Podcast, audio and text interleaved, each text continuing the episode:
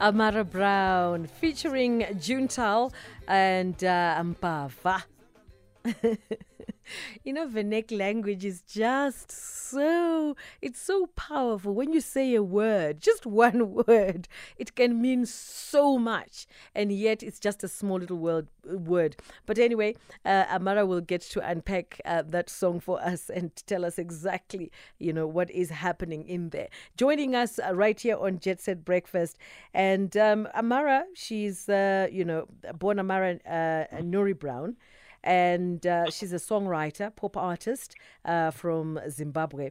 And also, she's the daughter of the legendary, the veteran musician Andy Brown, and was raised by her mom in the US and later returned home in Zimbabwe and began learning mbira and piano when she was only 9 years old and made her first demo song at 13, prompting her to join her father, the father's band, The Storm. Ammara, good to have you on Jet Set Breakfast.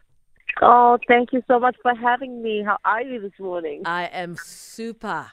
You sound super. I was chuckling listening to the song, saying, you know, just listening to the lyrics.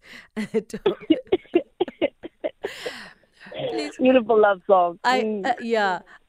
Just unpack for me, you know, just to make us understand, you know, if some, you know, for somebody who's been listening, what it means. Oh man, so Mbava means a thief. Mbava is a thief, and I remember having a really cool writing session with Chintel, and we were just freestyling, you know, over this instrumental. And when I heard him say Mbava, I'm like, that's exactly how love feels. Like, I feel like my heart was stolen in this relationship of mine that I was in. And I was just like, that's how it felt. It was so unexpected, but true to form. It was just vibrant and funny and humorous and different in terms of the kind of approach it was as a love song. So I absolutely loved creating that beautiful beat with Juntal. Look, you're a daughter of a legend when it comes to music. Did your father inspire you to be in music? Yes and no. So in the beginning, it was all that I knew. It didn't occur to me necessarily that my upbringing was a little bit different.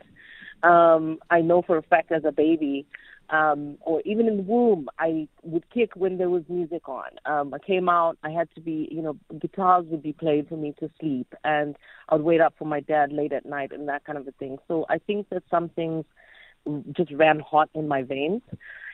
And I was very, very blessed to have parents who understood what that passion was. I was 12 when I knew that I was going to become a musician for sure. I had a solo in choir, and I was in the States, and I ran home and I got the solo, and I was like, Mom, I got the solo. And she was just like, oh, that's so great. I'm just like, yeah, but that's not everything. I want to be a musician. And she says, like, for life? I'm just like, for real? I said, just absolutely, that's what I want to do. And I knew it. I knew it at that point, like I know now.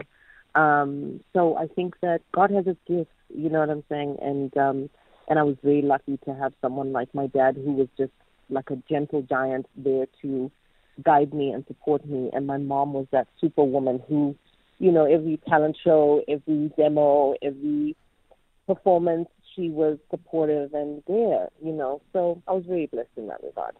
And talking about any talent show, so in 2008, you were among 5 Zimbabweans who featured in the top 10 list of idols, East and Southern Africa. What was that like? Oh, my gosh. It was such a great experience. I remember being so scared to be away from home for the first time. I was all of 19, and I had never been to Kenya before, and it was this massive 7-country search, and the Zimbabwean group was the biggest group. And I made friends for life while I also learned to carry myself in front of a camera while performing in front of 1,000+ people. So that was really awesome in that way. And a really awesome season when I look back on it. I just recently opened a group with all of my contestants and my fellow contestants and some of the judges and the host even, because we lost Eric Moyo a few weeks back, who was the winner of that season. But he was singing lead for Joyous Celebration. But what an honor to just have experienced that and lived through that. So really, really grateful. It shaped me a lot as a performer, but also appreciating the scope of Africa, because my biggest fans came from Zambia and Nigeria and Kenya, surprisingly enough. They were all fighting about where I'm from, but it was a really beautiful experience. I look back at that with a lot of love. Yeah. And let's take a look at, when you look at your music, when I listen to your music, your conversations you seek to have through your music. And you also play the instrument, mbira, which is not an easy instrument to play. And playing the piano at 9. So I nagged my stepmom. My stepmom's name was Chioniso Maraire, and she was a beautiful, brilliant, amazing musician as well in her own right. But I obviously didn't know that at the time. I was just 8, and I just knew that I loved the sound of the mbira, and I kept saying, please can you teach me how to play? Please can you teach me how to play? And my dad said one day, you just better teach her, because she's not going to stop till she gets it. You can see she's got the thing, And she sat down with me, and she taught me. They got me my first mbira for my 9th birthday. And I was just obsessed. I could sit on that thing for hours until I had blisters on my fingers, on my thumbs, and just be lost in it, trying to figure out something that, I could feel. I could feel on the inside, and it's still a very soothing, calming, creative space for me. And I think it's important also for musicians, vocalists in particular, to know how to play an instrument. My dad always used to say that, and he was right. And collaborations, do you intend to have any collaborations in South Africa? I would love to have some collaborations. I don't want to say who yet, because I genuinely feel like it's a vibe when you collaborate with someone. It's always a good idea on paper. It can always be a good idea on paper. But I think that sometimes the chemistry is lost when people are creating something, because they think, that's a strategic thing to do. And I don't want to work from that place, because I think that hits are made from a place of feeling. It's chemistry, for lack of a better word. So I'm looking forward to this year, because I know that I'm digging my feet into the South African industry and just getting to know my peers a lot better. And I'm grateful I can walk into any space and be so respected. So that's a really good starting place for me, and I'm just excited to see what unfolds this year. Yeah, and you've lived in different parts of the world, and how has that influenced your art?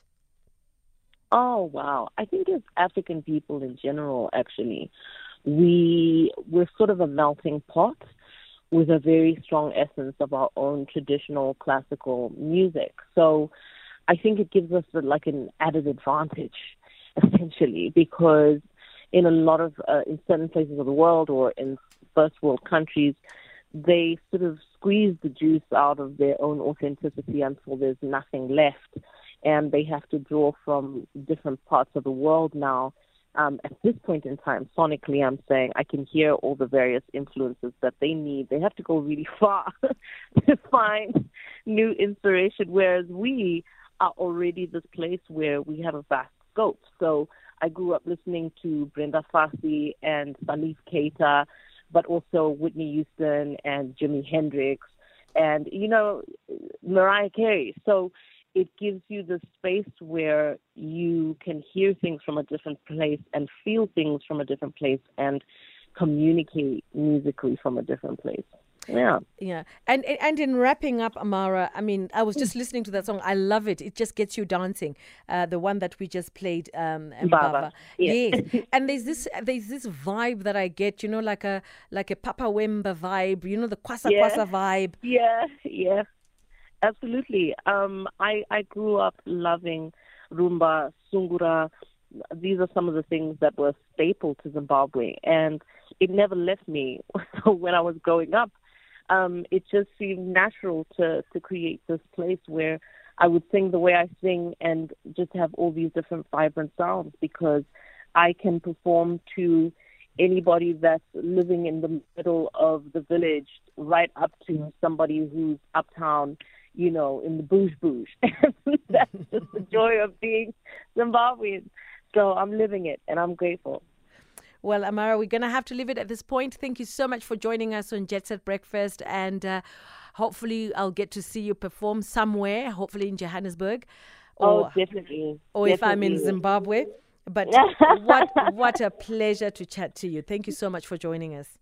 Oh, what a pleasure. Thank you so much for having me. I look forward to giving you the album this year. Okay, thank you so much, and bye for now. Marvelous. Ciao. Bye-bye.